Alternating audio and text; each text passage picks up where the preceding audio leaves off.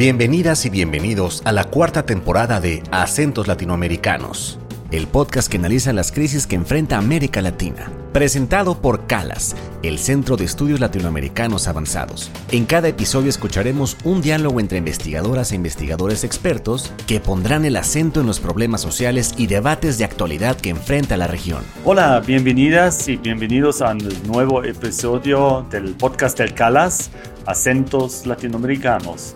Yo soy Olaf Kaltmeier, director del Centro Avanzado de Estudios Latinoamericanos en Ciencias Sociales y Humanidades, CALAS, y profesor de la Universidad de Bielefeld en Alemania.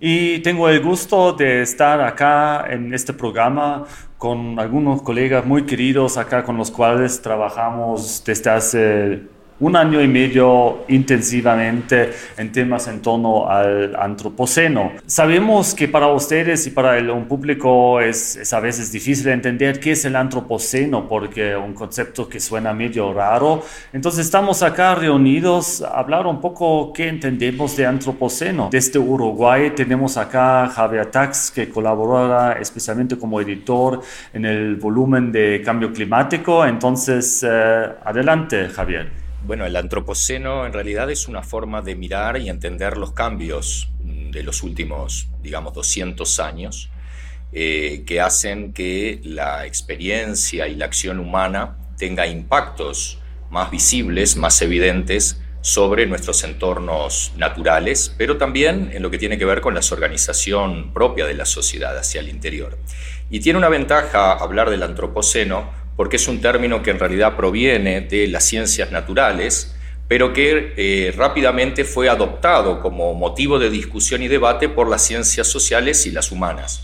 Y entonces es un término que permite un diálogo entre estas dos culturas dentro de la ciencia, la cultura de las ciencias naturales, la cultura de las humanidades, para poder entonces dialogar sobre fenómenos que hoy en día relacionan justamente estas dos dimensiones o aún más de la realidad, y permiten conectar académicos, profesores, estudiantes que durante mucho tiempo han tenido dificultades para ese diálogo. El antropoceno, tal como lo trabajamos, entonces ese concepto articulador que conecta, que trasciende las disciplinas, un concepto umbral también.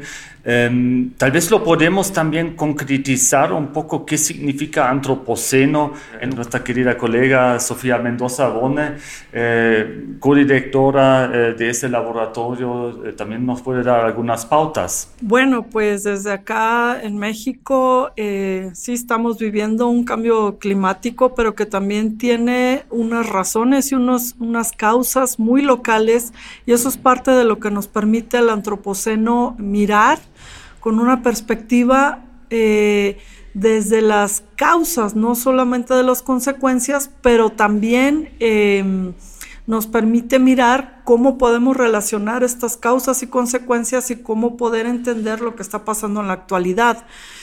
No es lo mismo en la historia observar la historia de las cosas y los hechos y las personas, que entender cuáles han sido las repercusiones de estas historias del hombre y de la mujer, que sobre todo tienen relación y han vivido a partir del medio ambiente, y que en las últimas décadas el medio ambiente se ha utilizado solo como un recurso para el desarrollo y el progreso, pero no se ha estado visualizando que precisamente nos estamos acabando y estamos transformando todo este medio ambiente como un recurso de vida. Y el antropoceno nos permite mirar esta condición de degradación, de destrucción, pero también nos permite ver opciones de resarcimiento u opciones de rescate también del medio ambiente como medio de vida. Sofía, lo que tú mencionaste, las opciones de rescate, yo creo ahí sí estamos en una discusión también muy importante de tomar qué tipo de medidas en el antropoceno, cómo reaccionar, cómo afrontar esas crisis, que también es un debate que últimamente en las ciencias políticas también toma mucha más presencia. Y tenemos acá con nosotros a Ricardo Gutiérrez desde Argentina, politólogo. Entonces, Ricardo, tú tienes la palabra. Sí, es la parte más difícil, entender cómo uno puede salir de los efectos más nocivos del antropoceno. Y no creo que haya una respuesta, quizás para eso es bueno que nos sentamos entre expertos de distintas áreas, de distintos países a discutir. Creo que hay que tener en cuenta por lo menos dos cosas. Uno es algo que está muy trillado, que es la necesidad de soluciones globales, lo cual venimos muy mal a nivel internacional, pero hacen falta ese tipo de discusiones y de escenarios globales donde se tomen ciertas decisiones para mitigar las causas que están detrás del antropoceno y también para pensar en las consecuencias y cómo adaptarnos a ellas. Y también hay que pensar en el plano local, y quizás es lo más difícil, cómo desde local puede haber soluciones a un problema que en efecto es global, ¿sí? Y todo esto tiene quizás como trasfondo la necesidad de pensar cuál es el motor del antropoceno y cómo salir de ese motor que es el que está desgranando todas las causas, que en definitiva son los patrones de consumo, o para ponerlo en otro lenguaje, el capitalismo. Sí, yo creo acá entramos ya en un debate después de haber entendido un poco en pautas generales qué es el antropoceno. También ya vamos más a la conflictividad del antropoceno y a las crisis, que también es una conflictividad que tiene que ver con justicia ambiental. Pues sabemos todos de los debates que en algunos países, o sea, especialmente del sur global, dicen a los del norte global, bueno, ustedes todo el tiempo han contaminado y ahora nosotros no podemos ir en la vía de desarrollo. En el CALAS tenemos el tema umbral afrontar las crisis. Y en ese laboratorio obviamente trabajamos crisis socioambientales bajo el concepto del antropoceno. Pero yo creo también sería importante explorar un poco cuáles son, qué ejemplos tenemos de crisis múltiples. Y yo creo en este sentido también es importante enfocar esta pregunta desde diferentes regiones latinoamericanas.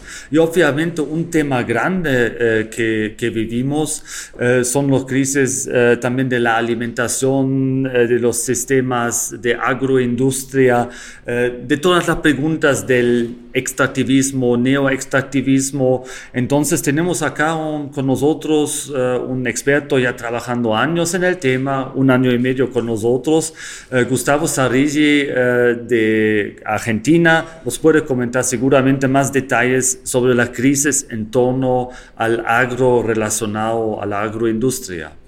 Sí, en principio lo que hay que pensar es que la crisis múltiple o las crisis múltiples tienen como quizás una dimensión central o fundamental la transformación de lo que es el sector productivo alimenticio a escala global. Eso implica que, por supuesto, la producción de alimentos se está transformando en una producción industrial de alimentos, pero no en el sentido de la industria tradicional, de la fábrica de alimentos, sino que en el mundo rural lo que está sucediendo es un incremento de la productividad a expensas de expulsar población, empobrecer población, empobrecer la capacidad de alimentarse y de producir alimentos de buena calidad.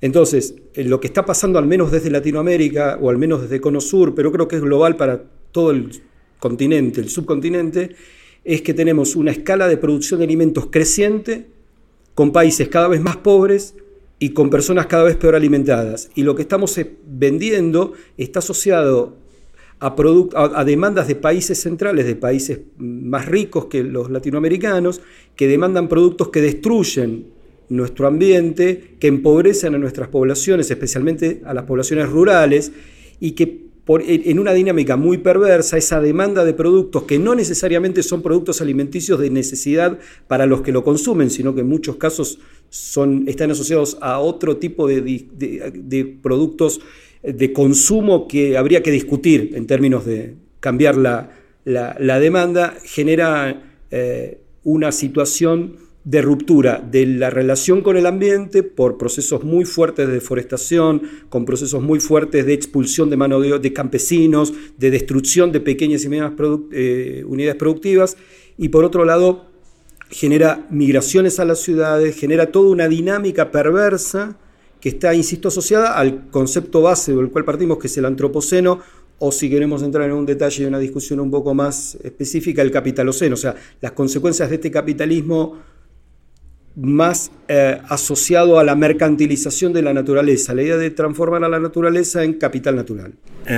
Esos procesos, digamos, de destrucción, alteración de los paisajes y naturalezas, o sea, transformación en paisajes antropocénicos, eso también vimos, obviamente, también más allá del agro, también con todos los bienes que están relacionados a nosotros, todo el entorno, y obviamente un aspecto, digamos, clave para la vida en el planeta es el agua. O sea, nosotros consistimos de agua, el planeta existe gran parte del agua.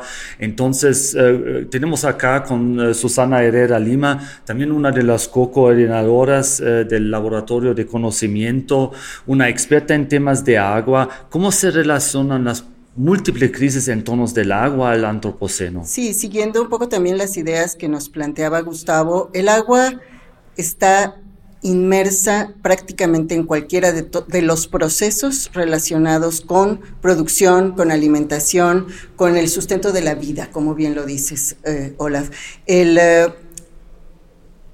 La forma en que las crisis se interrelacionan tienen que ver, entre otros muchos factores, con esta presencia general, digamos, transversal del agua en cualquiera de los procesos a los que podemos hacer alusión en términos de crisis múltiples. Las problemáticas de agua, particularmente en México, pero creo que también en el resto de la región, son de muchos tipos, es decir, no podemos hablar de un solo tipo de problemática de agua referida al momento actual del antropoceno o de la situación antropocénica. Hablamos de un severísimo problema de contaminación a nivel nacional, pero a nivel, creo yo, también de toda la región, derivada precisamente de la forma en que se realizan los procesos productivos, tanto en el campo como en la ciudad, las cuestiones de orden industrial, asociado a una falta de regulación en las formas en que estas industrias, ya sea rurales o urbanas, es decir, ya sea del agro o de otro tipo de producción, realizan los desechos de sus procesos productivos, sí, que en México suelen ir, o prácticamente casi al 100%, van a cuerpos de agua, es decir, van a ríos, van a lagos, o bien se absorben en los depósitos subterráneos de agua. Entonces, por un lado es este proceso severísimo de contaminación, tanto de diferentes tipos de metales como de bacterias, porque también los desagües de muchas poblaciones, de muchos lugares de habitación humana y animal van a dar a estos cuerpos de agua. Entonces eso es, por un lado, digamos, dicho de una manera muy rápida, porque efectivamente los agrotóxicos se absorben, ¿no?, en la tierra. Por otro lado, está el problema asociado al cambio climático también, que tiene que ver con la sequía, ¿no? Es decir, las grandes transformaciones en los procesos que en algún momento se consideraron naturales y pues relativamente estables de temporadas de lluvias, ¿no? Es decir, estas crisis múltiples tienen que ver con crisis propiamente antropocénicas, pero también con cuestiones de orden estructural, es decir, la profunda desigualdad que existe en nuestros países, yo hablo particularmente de México, pero se puede hacer extensiva, es decir, da lugar a que las consecuencias de la contaminación, de estas cuestiones de sequía e inundaciones, es decir, de fenómenos extremos, afecten de diferente manera a las poblaciones. Y siempre las poblaciones más vulnerables, con un nivel de precariedad en términos, sobre todo económicos, pues son las que resultan muchísimo más afectadas, ¿no? Entonces hay una combinación de crisis, por eso hablamos de crisis múltiples, ¿no?, porque estamos hablando de cuestiones de orden económico, político, cuando hablaba de lo regulatorio, pero también pues de un deterioro ambiental profundo, ¿no? El otro asunto, digamos, que podríamos mencionar, no solo es contaminación, no solo es estos fenómenos extremos, sino también problemas muy severos en términos de gestión del agua, ¿no? La gestión no integral y no igualitaria del agua en nuestro país también da lugar a que haya grandes concesiones de agua, sí, casi gratuitas a grandes industrias que acaban siendo las consumidoras del agua de mejor calidad disponible, y que da lugar obviamente a que enormes grupos de población no tengan acceso a agua de calidad y en algunos casos ni siquiera a agua. Y esto tiene implicaciones en la salud también. Si hablamos de otra crisis, las severísimas implicaciones en la salud que tiene que una gran cantidad de población de nuestro país tenga que consumir esta agua contaminada. Yo creo que eso hemos visto en las salidas que hicimos al río Santiago, acá uno de los ríos más contaminados de América Latina. Y eso vimos también, o sea, me acuerdo, hemos tenido el CALAS Fest acá hace un día, donde invitamos a movimientos sociales, grupos sociales, estaban también la gente del Salto, ahí del río Santiago, un colectivo que se ocupa para, digamos, hacer público esa contaminación del río, y el colega Javier Tax, que ya escuchamos ahora anteriormente, ha dicho en esta ocasión que probablemente esta imagen, la foto del Salto, de la cascada de agua sucia con espuma en un paisaje arruinado, es probablemente la imagen más emblemática del antropoceno que hemos visto, ¿no? Pero eso es la tendencia, digamos, ver el antropoceno casi en términos, y también con mucha razón, en términos apocalípticos, pero también queremos ir un poco más también en perspectivas de esperanza. Y les comento que estuvimos también en ese grupo en varios lugares, estuvimos en Argentina, estuvimos también en Costa Rica, en El Salto, y también fuimos a Quito, y allá fue bastante, digamos, interesante y conmovedor para nosotros ver que también hay iniciativas que afrontan desde perspectivas locales las múltiples crisis del antropoceno. Y acá con nosotros está María Fernanda López, que es la coordinadora o la directora de la sede regional de CALAS en Quito. Entonces, María Fernanda, ¿nos puedes platicar un poco más sobre estas perspectivas, digamos? Sí, me parece primero un poco para resaltar lo que han dicho Susana y Gustavo. Cuando hablamos de crisis múltiples, es por un lado esto de que una temática, en este caso ambiental, como describió Susana, tiene varias entradas de análisis que están interconectadas, pero yo agregaría también que no es solamente una conexión de diversas entradas de análisis de un proceso, sino que varios procesos se conectan. O sea, el agua tiene una conexión con la biodiversidad, con la pérdida de biodiversidad. La biodiversidad está asociada a la degradación, a los cambios de uso de suelo, y estos están asociados a los cambios en los mercados globales, por ejemplo. Entonces, cuando hablamos de estas crisis múltiples, es una interconexión desde las distintas entradas, pero también desde procesos que sostienen la vida. Y lo que yo veo que lo que nos indica la crisis es que es un sistema que ya no va más. O sea, me parece que la cuestión del antropoceno desde un punto de vista más desde lo social, lo humano, es que es una crisis que nos está indicando que el sistema en el que nos movemos no va más. Y en ese sentido, y si son crisis de un sistema que no va más, que ha sido construido por el ser humano, por los seres humanos, por el sistema económico en el que nos movemos, pues habría que pensarlo desde ahí para ver las alternativas. ¿Qué se proponen en esas alternativas? El regresar a una visión más localizada, por ejemplo, de los procesos de alimentación, de gestión del agua, de revisión de las prioridades de los seres humanos hacia, por ejemplo, pensar en la alimentación primero, pensando en estos circuitos cortos de comercialización. Entonces, las iniciativas que se ven, o que, por ejemplo, en zonas tropicales como los Andes, Ecuador, Colombia, estamos viendo, son iniciativas bastante localizadas, ¿no? De grupos políticamente motivados, pero con una motivación política del cambio hacia sistemas en los cuales los actores locales están más empoderados de sus procesos de gobernanza, como mencionaba Susana también, de sus procesos de producción de alimentos y también de decisión sobre el futuro, ¿no? Por ejemplo, en Ecuador estamos ahora en un proceso muy interesante que ya es el segundo del uso de la normativa nacional que tenemos, de esta pluralidad legal, de ese uso de esa pluralidad para mover, por ejemplo, consultas populares que son aceptadas por la normativa nacional, por las leyes nacionales, para que los ciudadanos locales, en este caso del Distrito Metropolitano de Quito, se manifiestan en contra o no, o a favor de que sigan con procesos de extracción minera en toda la región metropolitana.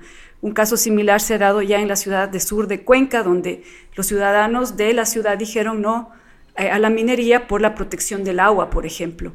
Entonces, esto sería o sea, lo que se ve, estoy hablando de una iniciativa de movilización hacia una gobernanza local, pero la tendencia es que hemos discutido también en este día. Ayer veíamos en el CALAS Fest, en este festival, digamos, de actores, de movimientos, es que estas iniciativas que alguien decía que son medio dispersas, a la final vienen a ser las semillas de ese cambio.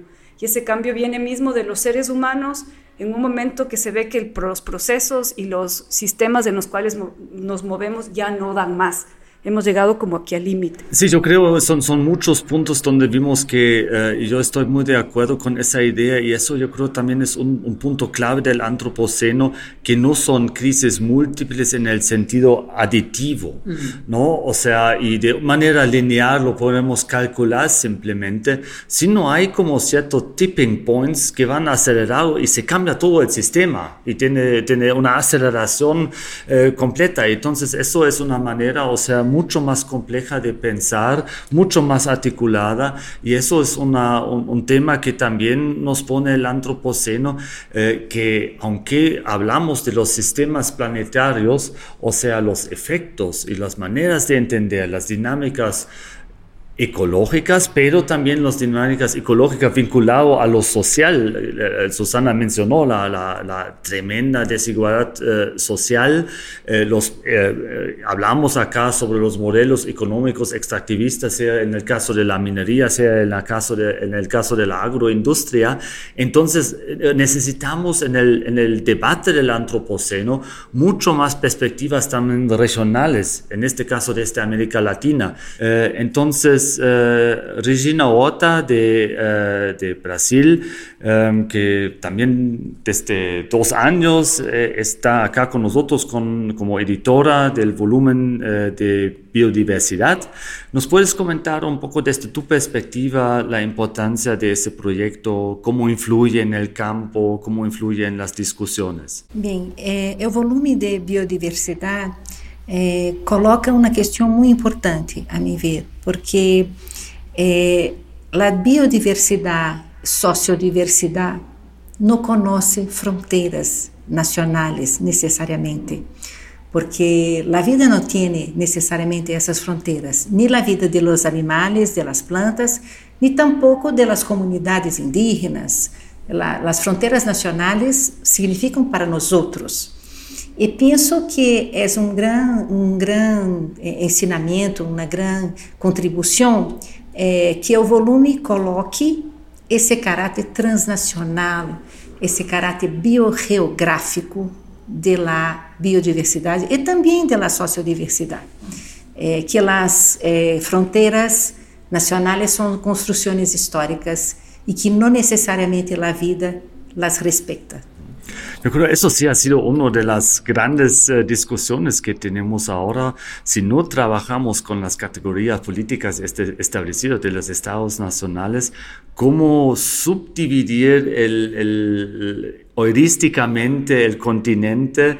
Tal vez desde el perspectiva también, yo creo también nos dimos cuenta y discutimos que otros fenómenos, o sea, las cuencas fluviales no tienen esas fronteras, y también el tema, digamos, más amplio también del antropoceno, el clima tampoco tiene esas fronteras, Anthony. Y tenemos acá el editor del volumen sobre el cambio climático desde Costa Rica. Está acá con nosotros Anthony Goebel-McGommet. Entonces, ¿cómo ves desde la perspectiva del clima, del cambio climático? O sea, no solamente del clima, porque nos interesan también las influencias antropógenos. ¿Cómo ves el cambio climático en esta perspectiva? Los análisis dominantes se han enfocado, hay mucha producción sobre el clima, el cambio climático, la pequeña edad del hielo, etcétera. Pero sobre todo para Europa, para Estados Unidos, para América Latina y muchísimo menos. Y eso hablando del clima como condicionante de la actividad material humana, por ejemplo. También eso sería la variabilidad climática fundamentalmente. Y por otra parte, la producción de antropoceno, que igualmente, ¿verdad?, siempre se ha analizado, pues sobre todo la gran aceleración, pero una gran aceleración desde lo industrial, desde el norte, ¿verdad? Y cómo se produce el antropoceno, o sea, cómo se transforman profundamente los ecosistemas, el paisaje, en fin, y qué efecto tiene esto en el cambio climático global, desde la larga duración también, no solamente en un periodo corto. Van a ser algunos de los aportes que considero fundamentales, ¿verdad? Y sobre todo cómo se produce antropoceno entonces desde América Latina, donde digamos actividades como la deforestación masiva, como la ganadería, tienen un efecto en el cambio climático, ¿verdad?, que no tienen en otras regiones, que no se tienen en otras regiones a nivel global. Yo creo eso sí realmente es la idea, corregir o ampliar casi la visión del antropoceno desde estas perspectivas. Y lo que tú mencionaste también, o sea, la cuestión temporal, digamos, me parece también importante entrar en la definición de las periodizaciones y los diferentes fases de aceleración. O sea, hablamos de la gran aceleración industrial, pero desde América Latina, si miramos a la conquista y lo que viene después con el régimen, o sea, tenemos la megaminería con un sistema global que se establece, tenemos el establecimiento de las plantaciones grandes, o sea, como sistema que también opera a una base biológica de introducción de nuevas especies que no son de la región, el famoso cambio intercambio colombino, que lleva también a un antropoceno biológico en cierto sentido. Entonces yo creo que esos son temas que trabajamos y que tienen su impacto social también, en el sentido de que, claro, con las personas esclavizadas también tenemos una introducción también de personas, de seres humanos, también que es parte de esa idea del antropoceno desde una perspectiva más latinoamericana. En este sentido también me gustaría ver un poco la dimensión también, digamos, desde cómo se inserta este posible debate latinoamericano que tratamos acá, armar, profundizar en un debate más global, internacional sobre el antropoceno. Y tenemos acá con nosotros también un colaborador desde la primera hora en este proyecto, editor de un volumen. Tenemos acá a Antoine Acker desde Suiza. Entonces, Antoine, ¿tienes algunas reflexiones con respecto a esa pregunta? Sí, gracias por preguntarme eso. Primeramente me parece muy importante lo que tú dijiste, bueno, el vínculo que planteaste entre la explotación social, ¿no?, la historia de la esclavitud, de la esclavitud, el trabajo forzado y los cambios ambientales, climáticos, de biodiversidades que han ocurrido con el antropoceno, ¿no?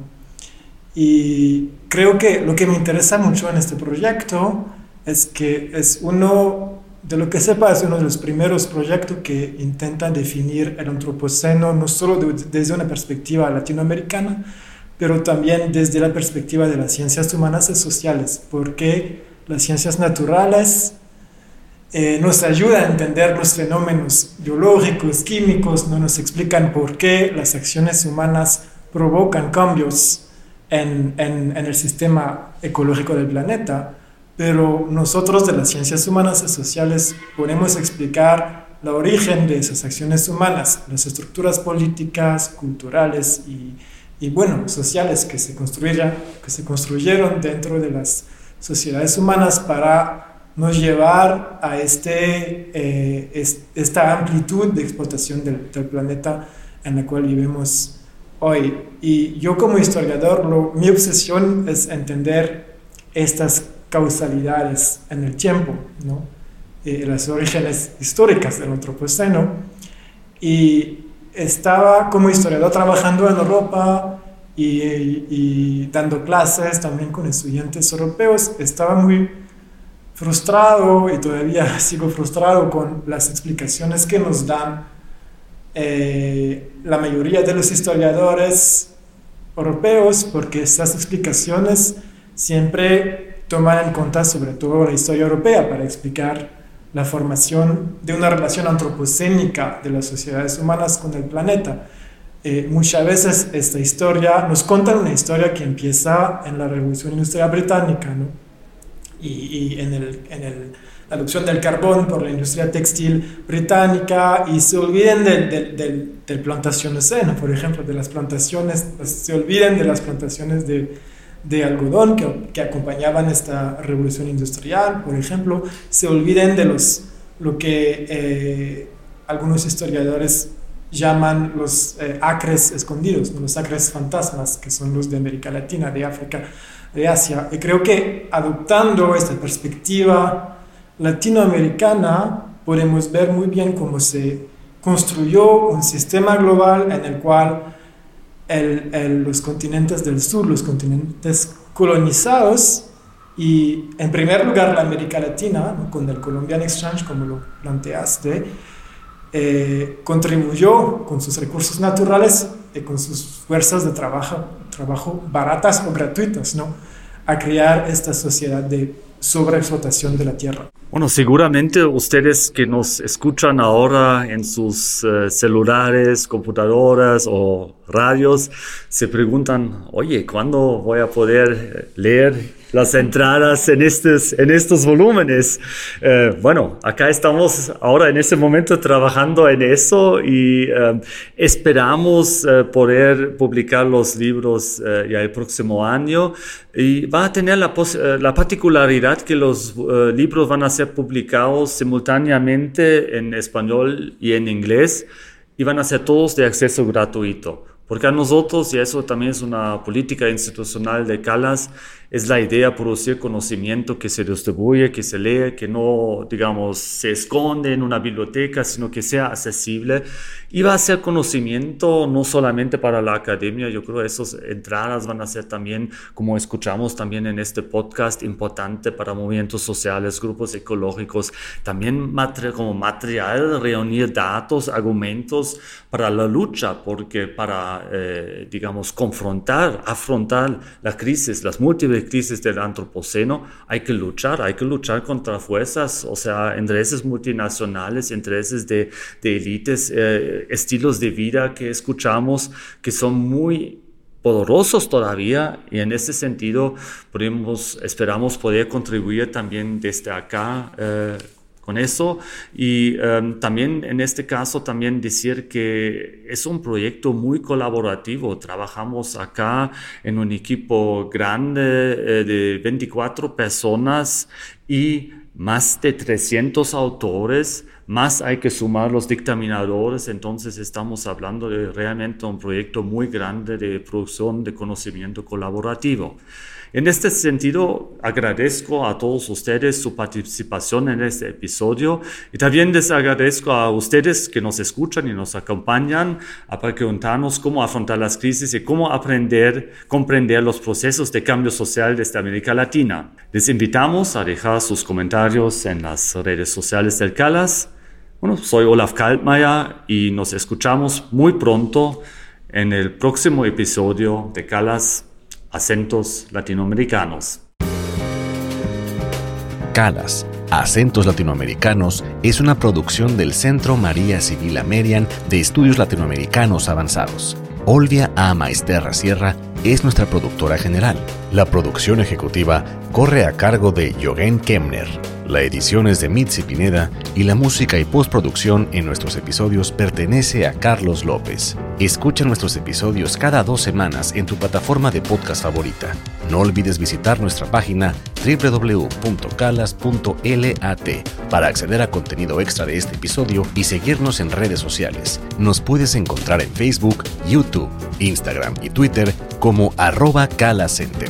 Nos vemos muy pronto. Hasta la próxima.